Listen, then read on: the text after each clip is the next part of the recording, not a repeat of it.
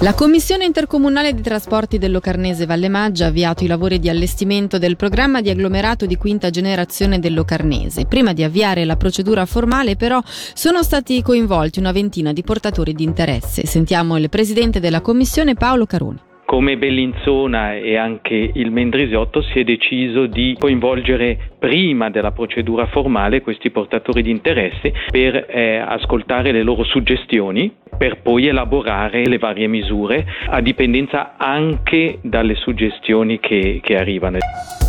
Il premio svizzero della mobilità Flux 2023 è stato attribuito al nodo intermodale della città di Bellinzona, infrastruttura che è stata definita dalla giuria funzionale di alta qualità architettonica, capace inoltre di aumentare l'attrattività del trasporto pubblico.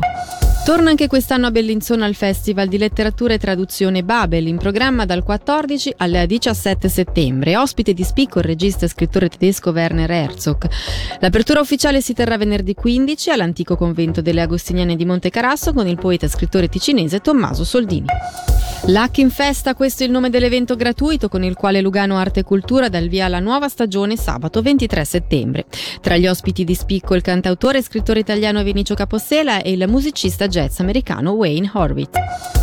Crescere ulteriormente, regalare emozioni ai tifosi e soprattutto centrare i playoff sono gli obiettivi dell'Hockey Club Lugano che si è presentato alla stampa sette giorni dall'inizio del campionato 2023-2024. Tra le novità un cubo multimediale e una VIP lounge sopra la curva San Salvatore. Quanto alle cifre, il club genera una cifra d'affari di oltre 22 milioni di franchi e ha già restituito 3 dei 4 milioni e mezzo di crediti Covid, debito che conta di estinguere entro fine stagione. Nuovamente 4 mila gli abbonamenti venduti.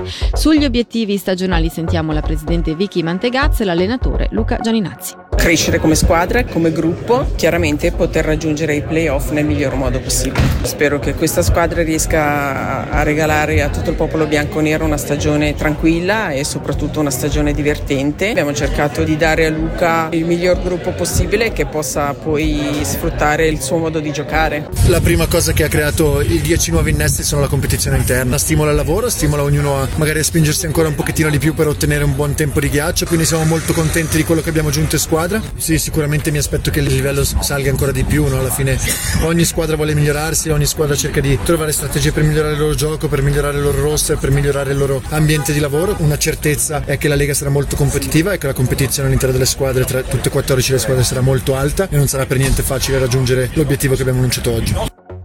E questa era la nostra ultima notizia. La redazione di Radio Ticino torna domani mattina a partire dalle 6. Grazie per l'attenzione e buona serata a tutti.